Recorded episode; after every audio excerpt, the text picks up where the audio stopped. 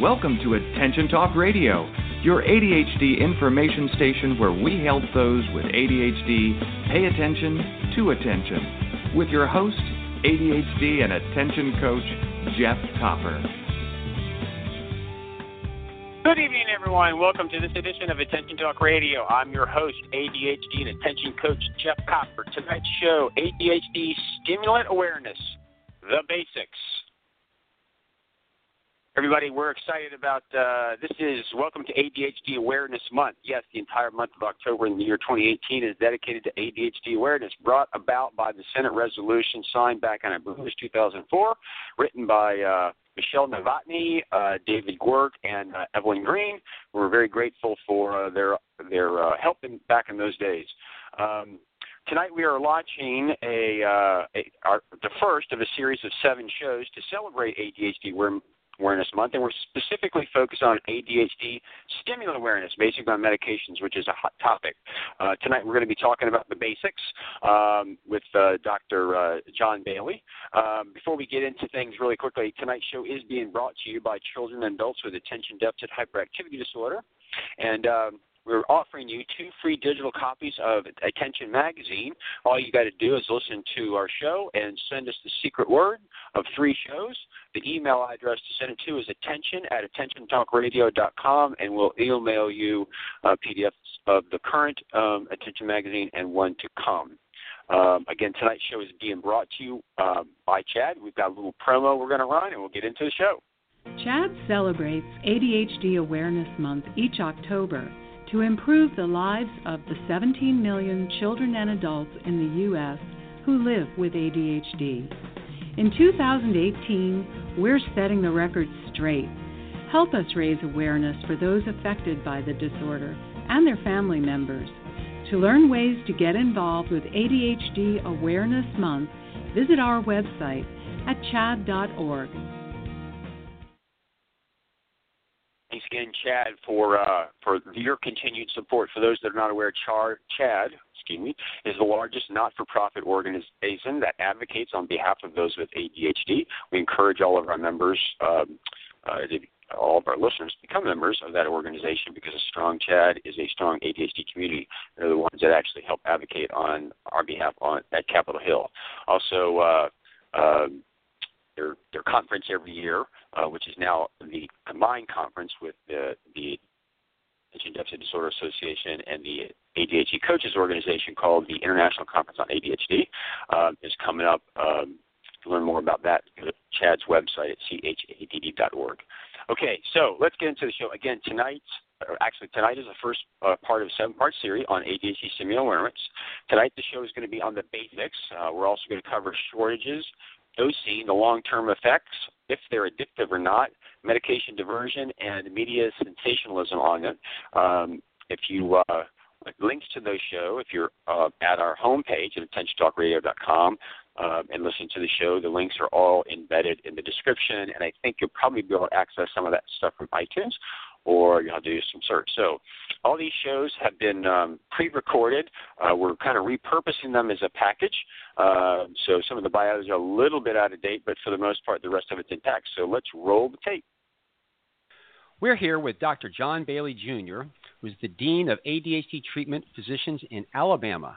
In 1995, he founded the state's first specialty clinic for ADHD, the Center for Attention and Learning. Since then, Dr. Bailey's practice expanded to 4 states across the Gulf Coast and to many conditions associated with ADHD. He lectured and educated patients, physicians nearby and nationally. He's a graduate of the University of Alabama and got his medical degree there. He's board certified in family medicine and began specializing in ADHD and related conditions at a time when there were only 4 ADHD clinics in the South. Since then, he's treated nearly 4,000 people with ADHD from age 4 to age 22. I have to tell you, everybody, I reached out to Dr. Bailey some time ago because he's exceptionally articulate, and just patiently waited my turn. And upon his retirement, we finally found time to have him come on the show, and I'm absolutely delighted to have him come on to talk about ADHD, the history of the medications and some of the basics, because he's really good at articulating things. And with that, Dr. Bailey, welcome to the show. Hey, Jeff, thank you for asking me on. I appreciate it. Good to semi-see you again. With every really good physician, we're here to help provide some information, and we need to be really careful what we're doing. We're going to talk a lot about ADHD meds, but talk to us about, give us the kind of caveat here, because we want to be careful. We're helping educate you, but we're not providing treatment or prescription. So, Dr. Bailey, can you just kind of go through our little caveat so we can get into the show? Yeah, caveat, you know, is an old Latin word for cover your butt, yours, mine, whatever. We are talking about general education, not even general medical education today. Everything I say is not going to be gospel. It won't be everything you would need to know to treat the condition. Not everything I say has had ideal scientific study. Not every statement has received any study sometimes. Some of it's observation. Your mileage may vary. I'm not trying to establish a standard of care. And I'm really not endorsing or condemning any product. I may say some good things about a product. I may say another one, something negative. I may use brand names at times because of my audience's familiarity, not necessarily because of a recommendation. And particularly the ages and the dosages and the frequencies and the durations that I may discuss with you, you may ask me about, they're not going to conform to the FDA and manufacturer's product information. So don't rely on what I say without going through your physician with it. It has to be a mutual decision of the risks and the pros and cons, but it comes down to the patient and their physician, not a radio interview. And thank you for that. It's important. One thing that I always like to have experts like Dr. Bailey on come and talk about, because when it comes to this stuff, education is key. The more you know as a consumer, the better questions that you can ask and really get to the end that you're speaking of with your physician. So with that, let's begin. I think it's kind of fascinating. Can you tell us the story of ADHD medications and specifically when stimulants first were kind of discovered to help those with ADHD? That's a really interesting set of the story. I was a chemist in college. Chemistry was a big deal even in the Middle Ages. I don't go back that far, but our pharmacological chemistry advanced really rapidly in the late 1800s and the early 1900s, and it really advanced faster than the science of medicine. Medicine didn't get very modern in the United States until the 20s or so. What we had were drugs and chemicals that were invented that were in search of diseases, and back then, we were describing conditions very poorly. We didn't know what they were. You know those old words. She has the vapors. He had the dropsy. The problem is a weak constitution, malaise, or he's intemperate, or there's a condition that must be a thing called postoperative depression, and we need to come up with a drug for that. Grumpy, phlegmatic. So a lot of these chemicals were being discovered in the late 1800s. In 1887, amphetamine was synthesized in Germany. Let me tell you the story of a little girl. We need something positive in the United States after the stories of this week. There's a sweet little girl named Emma Pendleton Bradley. She was born in Connecticut, Jeff, in 1880. She did fine until 87. She got encephalitis. She never recovered. She died at age 27, never really having improved any. Her parents were rich. Her father worked with Alexander Graham Bell. He brought doctors into the home for 20 years, and so she never got any better. They created a hospital as her legacy in Providence, Rhode Island in 1930 or 31 or so. They hired a guy that was her cousin for the medical director, really the first scientific child psychiatrist in the United States. There were no other hospitals like this. And he started doing studies on kids. And back then, all you did before, you just sat down and talked to people and Boyd's couch and all that, and I guess you used a small couch for kids or you used a bigger stick. I don't know what you used. But common psychiatric practice, that was what the practice was. And he said, what's going on here? And they didn't have CT scans. They didn't have MRI scans. They had an EEG, and they had the X-ray. And you get an X-ray on the head, and you see a big round bone, and you don't see a brain. So you couldn't get your hands literally or figuratively around what's going on with these people who didn't do what the rest of the world did or didn't do it real well. So he started doing something called a pneumoencephalogram, and it's pretty rough as much as it sounds. So you do a spinal tap, and you squirt air up the spinal cord, and it rises up, and it outlines the brain. And then you take an X-ray, and you see the brain. Problem is, it hurts like H-E-double-L. It's bad. Wow is right. They don't do that very much anymore. I've only had one patient who's ever had that in 40 years of doctoring. And so these kids that he was not trying to torture, but was trying to figure out something to help the world, they wound up with these terrible headaches. And for some reason, he thought that this amphetamine compound that I said was invented in Germany in 1887 might take away their headaches. It might make more water to fill around the brain or something. Well, they didn't do that. But what happened, this was a hospital, and this was a long-term hospital, so these kids were staying there, and they had doctors and nurses and nannies, and they also had teachers, and this was very progressive for the 30s, especially for the only hospital for children in the world, and they sent them to class. And the teachers got the nurses and the doctors in the hall and said, the people that you're giving this headache medicine to, they're listening in class. They are learning. They are asking questions. They are even coming to the teachers and saying, can I have my pill? They call them their arithmetic pills. Can I have my arithmetic pill? Can you believe this?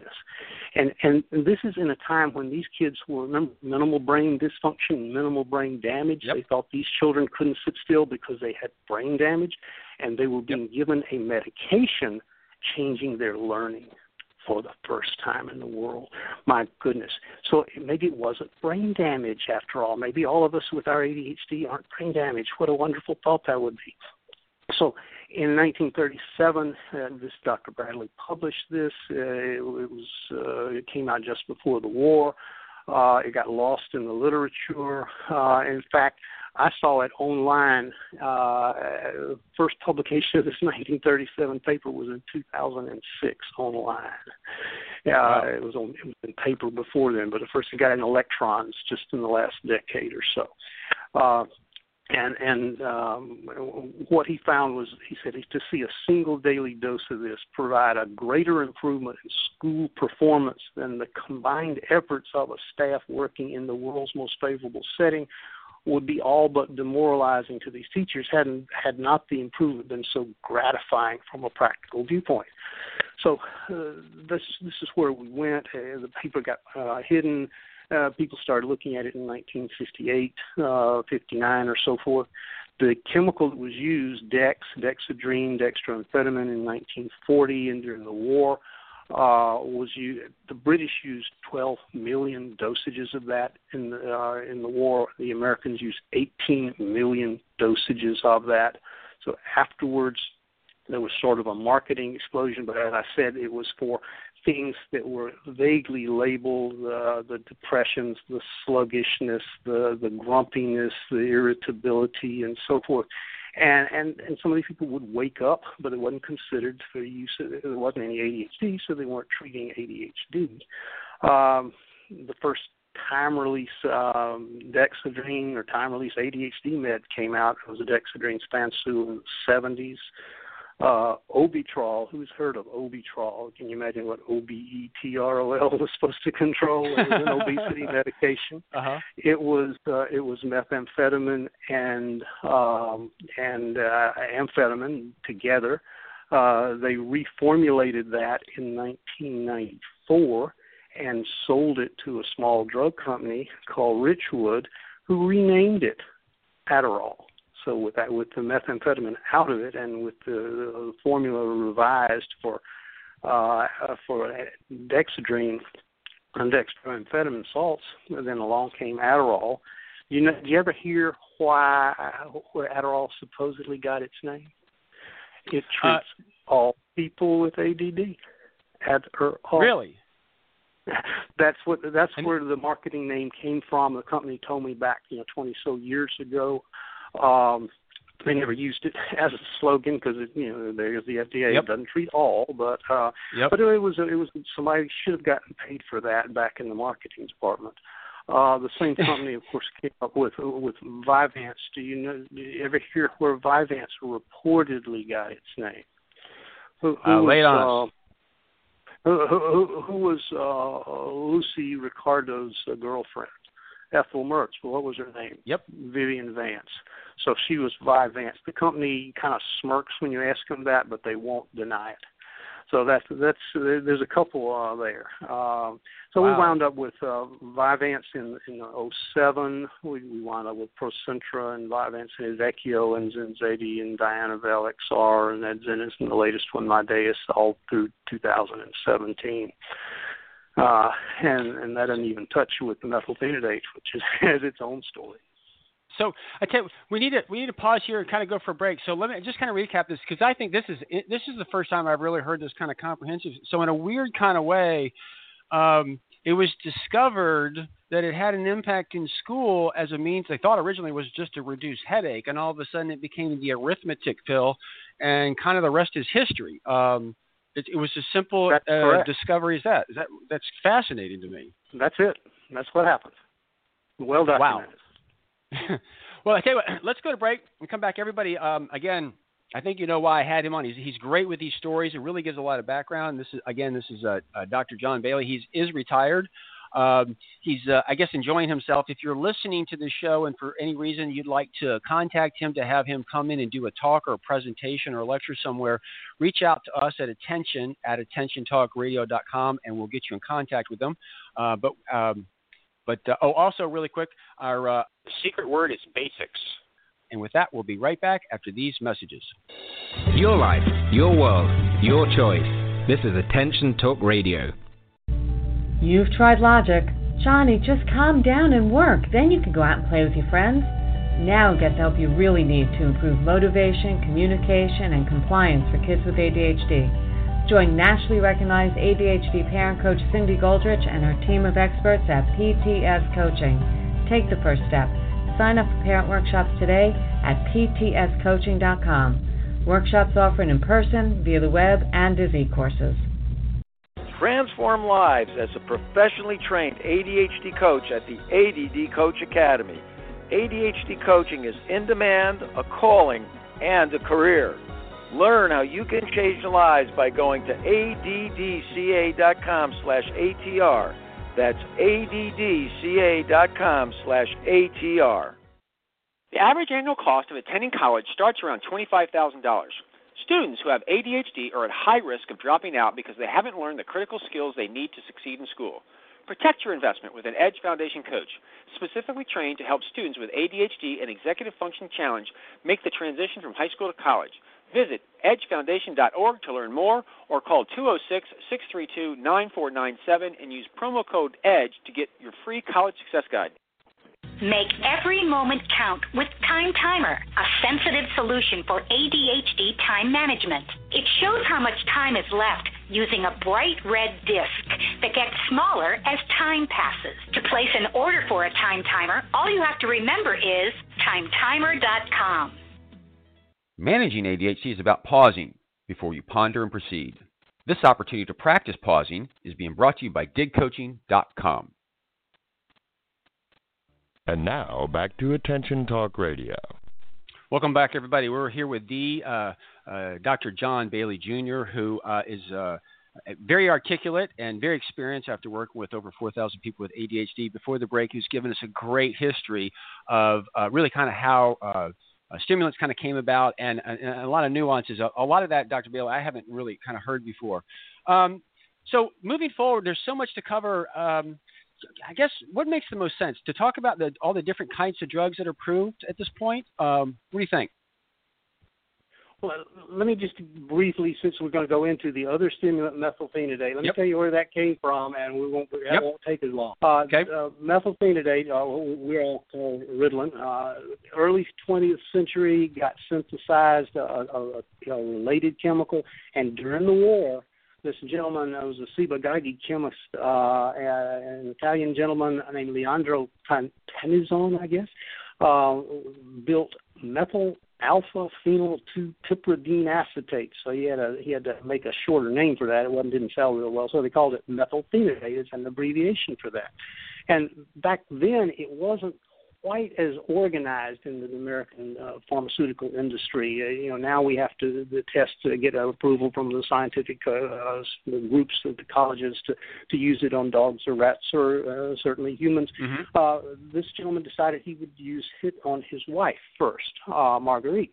And she had a condition we would call dysautonomia now. And dysautonomia means that when you, instead of exercising and your blood pressure goes up, it goes down. And she couldn't play her tennis when that happened. So he said, let's try this stuff. I think it's going to work on that. And lo and behold, it did. She could play her tennis as long as she wanted to play. And he decided he would that it was a product that he should push forward to the company. And he needed a name for it. And his name, wife's name, Marguerite, he called her Rita. And so he created a compound called Ritaline, R-I-T-A-L-I-N-E, and they took the E off the end of it and made it Ritalin, and that's what we've heard of. So that's where that came from in 1944, and it passed the FDA in 1955, and it started to be sold for clinical use, depression, fatigue, lethargy, spirits, outlook, performance. Notice we didn't use the word ADHD then, not even animal brain dysfunction, over sedation, post-op, and so forth. We had a lot of usages then, and then we started to get the longer time release medicines like Concerta and Ritalin LA and Focalin XR and the patches and so forth as the 21st century came along. Wow, that's fascinating. Again, this is great information. I didn't necessarily know this, but this is kind of cracking me up. This is good stuff. So, okay. Thank Rita. Thank God, Rita. Okay, so with that, let's talk. So we have the stimulant medications. There's different types of – just give us the landscape of all the different ones and just kind of walk us through it. All right, well we have prescription drugs. We have herbals and nutraceuticals and nootropics and homeopathics and dietary supplements. And I get questions about all these, but I would cut to the chase on that and just say what I say in a speech. No rigid placebo-controlled scientific study has ever shown a useful and statistically valid benefit from any such agent. If you can find it, please let me know. So those are the non-prescription medications. We have prescription medications, and those are divided up into those that are FDA approved and those that aren't. And people ask about the ones that are not approved, about the miscellaneous ones to use as, let's go to this, can we try this, can we try that? And those are the medicines like were invented for narcolepsy, alertness, Provigil, Nuvigil. The appetite suppressants, phentermine, and that's Adipex has been a particularly useful medication, not approved, but it works for ADHD pretty well. It's probably the best of all of those, I would think. Some of the anti-Parkinsonian medications, Semitrel, amantadine. Dr. Hallowell tried that, as I recall, years ago, and nothing really ever came of it much. The ones that are pushed a lot are the antidepressants, particularly Wellbutrin, Effexor, Cymbalta, some of the old tricyclics. There's a confusion here, and Jeff, one of the reasons that it's said so often and referred to that these meds work for ADHD, which they don't, and in Bailey's humble opinion, is that depression, what are the symptoms of depression? Well, there are problems with concentration and memory and focus and motivation and interest, right? Yeah. What are the symptoms of ADHD? Problems with interest, motivation, focus, memory, and concentration. So you get ADHD, you catch your ADHD somehow, probably from sex at birth, and then you end up with, well, it happens, yeah? And you wind up with, it's harder to live with it. Just it is. That's where the depression comes from, twice as hard, half as far. And you wind up with these problems due to your depression. So you get treated with an antidepressant, and you get better, and either A, you see you didn't have ADHD at all, or these meds really work for your ADHD. I know you brought me this article, and it lists the symptoms of ADHD, and see, we fixed a whole lot of them with it, and I guess you still have some depression left, but let's hang in there, go get some counseling, and we'll get you better. And that's where it gets confused that the antidepressants work on ADHD, but in my opinion, they don't. So you're left with what is prescribable that is indicated for ADHD. And so we're down to 6 medications. And you can let's focus on those 6 medications, and you divide those up. So you're left with 3 stimulants and 3 non-stimulants. It's clearly with a blackboard or a smartboard or a PowerPoint presentation. There's Strattera, which is a dopamine reuptake inhibitor combined with norepinephrine reuptake inhibitors. We're talking about neurotransmitter molecules. And we have 2 of what we call alpha agonists. I always call that, that's such a catchy name, alpha agonists. Very hard to explain what they do. Very hard to understand what they do. That's guanfacine and clonidine. And then we have our 3 stimulants that are approved. The 2 that we've talked about historically there, methylphenidate and amphetamine, and all the different brands there are, but there were 2 drugs as such. And then we have methamphetamine, which is actually approved for use in treatment of ADHD. All sorts of arguments, pros and cons about that. Not many pros, at least were spoken of. I have used methamphetamine twice in 4,000 patients, and nothing else would do. With a long talk, they were actually both children, believe it or not. And we had a long talk with the parents, and they were going to be thrown out of kindergarten, 1st and 2nd grade, and they've been thrown out 3 and 4 times. They got put on those medications very carefully, we watched them along, and then got transferred as they matured. You know, lived happily ever after, and I hope they had been to college by now. But the other 3,998 patients were treated. They were treated with stimulants, were treated with those other 2 medications, methylphenidate or some form of amphetamine. There's the run. There's the universe of ADHD treatment medications. I tell you what, this is a good stopping point for us to go to our second break. Everyone, again, you already know why I had him on. He's spectacular. If he is retired, he's joining life right now. If you have any interest in reaching out for him for a presentation or a lecture or some type of convention, please contact us at Attention Talk Radio, and we'll get you in contact with him. Tonight's secret word is basics. And with that, we'll be right back after these messages. You're listening to Attention Talk Radio. We'll return in a moment. Your life, your world, your choice. This is Attention Talk Radio. Change your life by learning more about managing ADHD. Other places give you a few tips. The ADD Coach Academy will change your life. To find out more, go to addca.com/ATR. That's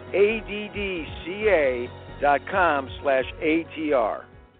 Make every moment count with Time Timer, a sensitive solution for ADHD time management. It shows how much time is left using a bright red disc that gets smaller as time passes. To place an order for a Time Timer, all you have to remember is timetimer.com.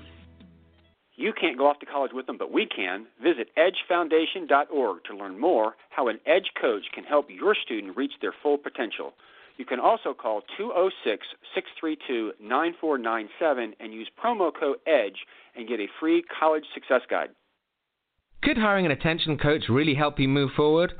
Does a child get wet when they dive into a swimming pool? You can get started moving forward today. Just call DIG Coaching Practice at 813-837-8084 and schedule a free consultation. Tell us you heard about us on Attention Talk Radio and get 50% off your discovery session. For more information, visit digcoaching.com. Don't delay, do it today. And now, back to Attention Talk Radio. Welcome back, everybody. We are here with the Dr. John Bailey, Jr. We're having a conversation about really ADHD and discovery of medications that can help. And then we've just gotten a good education on the landscape of both non-approved medications and approved medications, and don't have a whole lot of time left. That's why we have to have you back, Dr. Bailey. But stimulant medications, there's a lot of conversations about that. I'd like to talk about that a little bit. So first, I'd like to give you a synopsis of what a stimulant medications are, and another issue that I'd like to talk about is their effectiveness. I think there's a lot of confusion. I know that's we probably should dedicate a whole show to that, but can you just talk about what it is, and let's talk about a little bit of the effectiveness, and we'll go from there? Sure, Jeff. When I tried to make a lecture about stimulants years ago, I went and looked through the web and looked through the book, and I could not find a decent diagnosis, definition of a stimulant. And so, like any good ADHDer, I just made one up. And so what I have come up with, and it works. Works for me, works for you too, doesn't it? A stimulant, one which causes a temporary arousal of central nervous system activity and results in an increase in, I'm giving you half a dozen things here, alertness, wakefulness, consciousness, awareness, stimulus recognition, noticing there's a car just crossing your lane, noticing the stop sign, noticing the fact there's a clue that your paper is due tomorrow in class. A sense of well-being, mood, energy, interest, and motivation. You can argue about what some of these things mean, like my wife and I argue about what consciousness and awareness mean all the time, but these are all good things. There's not a thing on that list that is not an advantage to a human being as they go through their lives. So a stimulant revs up and increases and arouses this central nervous system activity, and those are the results. I love that. It's funny because I was used to do some presentations on boredom, and it was interesting to me, Dr. Bailey, up until I think it was 2013, the scientists couldn't come up with a unified definition of what boredom was. While it's a ubiquitous experience and everybody knew what it was, they couldn't agree on a definition. So I like what you put together there. So I'm glad you said that. Let me throw this in, Jeff. I mean, ADHD, in my you want a definition of ADHD, it is a running away from boredom. That is all ADHD is the running away from boredom. And so, it's interesting because there's different kinds of boredom in my research. And one, those with ADHD are susceptible to what's called agitated boredom. And I ran across a definition of that I think you'll like. It's the physical discomfort where one is motivated to escape the plight. In other words, they're so physically uncomfortable, they're going to do whatever they can to get comfortable. And it's funny, Dr. Bailey, because I describe that to many people that I coach, and they really can identify. Many of them say, I have this anxiety, and I'm kind of pacing around. And I have a lot of times I'll deal with a parent or a spouse, and I'll say, have you ever thought about a time when you were really, really, really, really cold? I mean, really cold, like 5 below.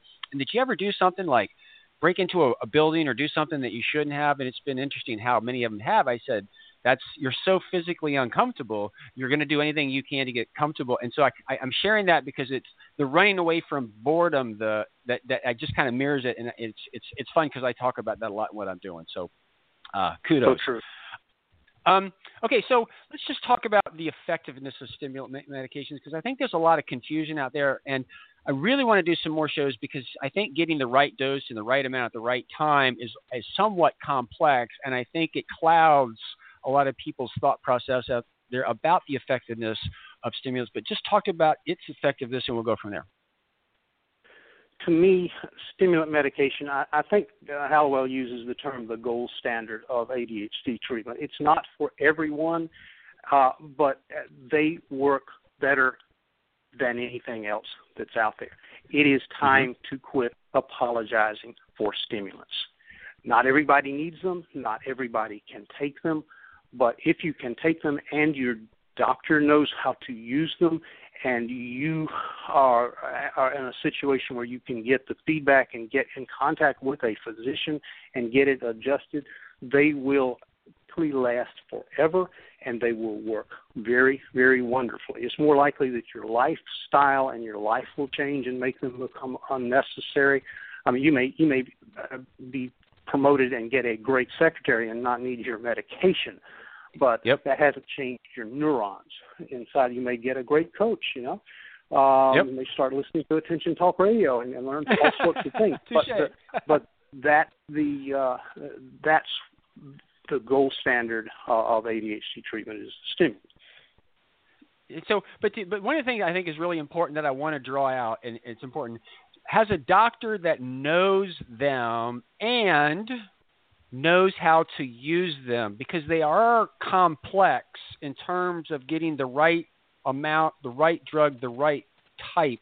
It's not just a take 2 pills and call me in the morning. Is that an accurate statement? That's true. To be honest, my first physician, bless her heart for diagnosing me in 1995, goodness knows, did say, here, try this and come back in 4 months. That's not what you do. No, it's not. It's not so much danger. If you've got an intelligent patient, they will call you and tell you you've got a problem. But ADHD was born ADHD. They don't. What they are is their definition of normal. And I say they. I'm talking we. You know, it's not a derogatory term. But they've been there in utero. Every day of their life has been this way. And so until they get to where they can be, they don't know what's their potential is. Yep. And you have to push them, and you have to work with them. You don't push in giant leaps. But what I say when someone comes back in and says, this is wonderful, I am great, and I look at them straight in the face. If I've got an intelligent patient, I say, fine, we go up. And we'll go up a small percentage, and you come back and tell me how that is. And then after we've gotten your drug adjusted, we work through the different forms, say methylphenidate, and we come up with what you need and you finally realize the blessings, hopefully, of taking it 7 days a week from the minute you get up to, at least late into the evening if possible. Then what I will look at them and say is, okay, fine, let's change your drug. And because they don't know what amphetamine will do if methylphenidate has been the only thing that they've been on. I'm not going to insist and jump up and down and say, no, you have to change. No. I'm just gently. This is a suggestion I would make to you. Here's what other patients have seen. They have seen major differences if you change the drug. Let's work on that. Now we know the general range. I don't have to start from zero. We don't need another 6 months or 4 months. Let's try this. And guess what? When you come back and you tell me what works best for you, and I will write that prescription for you. What works best for you, I think. So, number one, there's a lot of things out there, I think, that people confuse as ADHD. So if we can do a control for that, and we know it's ADHD, and you've got a doctor that understands the medications and works with a person over a period of time, both in terms of the dosage, the right amount, the right drug, et cetera, and really works with them, because I think that this is really, really pretty complicated. And I know, Dr. Bailey, as a coach, I spend a lot of time educating the people that come to me, and I say, have an expectation that you're going to have to change your meds 12 to 15 times just to get them to work with the doctors to get that right. But let's say that you've worked with somebody over a period of time and you get them into that sweet spot. And if you can't answer this, I totally respect it. But in terms of effectiveness compared to like maybe an antibiotic or some type of other drug, can you speak to how effective it is in treating ADHD to maybe other drugs like that? Is it like 50% or is it like 90%? Again, if don't say anything you're not comfortable with, but I'm just kind of curious. What you can tell us on that. I think I get what you're talking about, and two different issues here. One is that with one or the other of the stimulants, with either stimulant of the two main kinds, you can get 85 properly diagnosed ADHD patients to a really good place. And so that leaves you 15% of people that you haven't treated. So then you change the drug, and since the other drug will get 85% of people, there's very few people that fall in that 1 or 2% gap that's not included in both of those. And a lot of times, those are the ones that are erroneously diagnosed or have a major other problem that you have overlooked, such as bipolar disorder, that needs to be treated along with the ADHD before the ADHD can be treated. That's a subject for another whole discussion someday. Absolutely. But yeah, absolutely. These are 9 on a scale of 10 drugs. There's very few drugs in the drugstore that between the two drugs in a category you can get 98% of people treated. That's a wonderful drug. Well, so the one thing I want to emphasize with our listening audience is if you're talking about 98%, I really want to emphasize over what I'm talking to all the experts. It's going to take some work to figure that out, and you need somebody who's knowledgeable, and you need to have some feedback, and you need to go deal somebody with yourself who's had some experience. So. Clearly we've got to have you back for a series of shows, because we only scratched the tip of the iceberg, a lot of things that we need to cover. But based off of what we covered, any final thoughts or comments before we close out today? Well, I'll tell you one thing. You as a coach, have you ever talked to a physician who's ever hired an ADHD coach in their office? I will tell you that I believe in ADHD coaching, because I had an American coach graduate that I hired, and we worked together in the office for several years. And combining those two things with the medication, combine the coach and counseling if necessary, because as you I know, they're not the same thing. There's just so much you can do if you spend the time to educate yourself and you find a physician who cares about you and listens to you. If you get a feeling that the physician, it's kind of when you visit a church. You know, if you're uncomfortable the first time, you know, come back. I mean, you don't know where the bathroom is, and so forth. You know, come back a couple of times. If you don't feel comfortable after the second or third time, go somewhere else. And the same thing's true with doctors for your ADHD. If you think the person doesn't know what they're doing after the second time, move along. But stick with them. Tell them that you're not pushing to have immediate quote-unquote cure, that you will stick with them, you will hang in there, and you have a life, and you want a life, and keep on slowly working to this, and you will get there.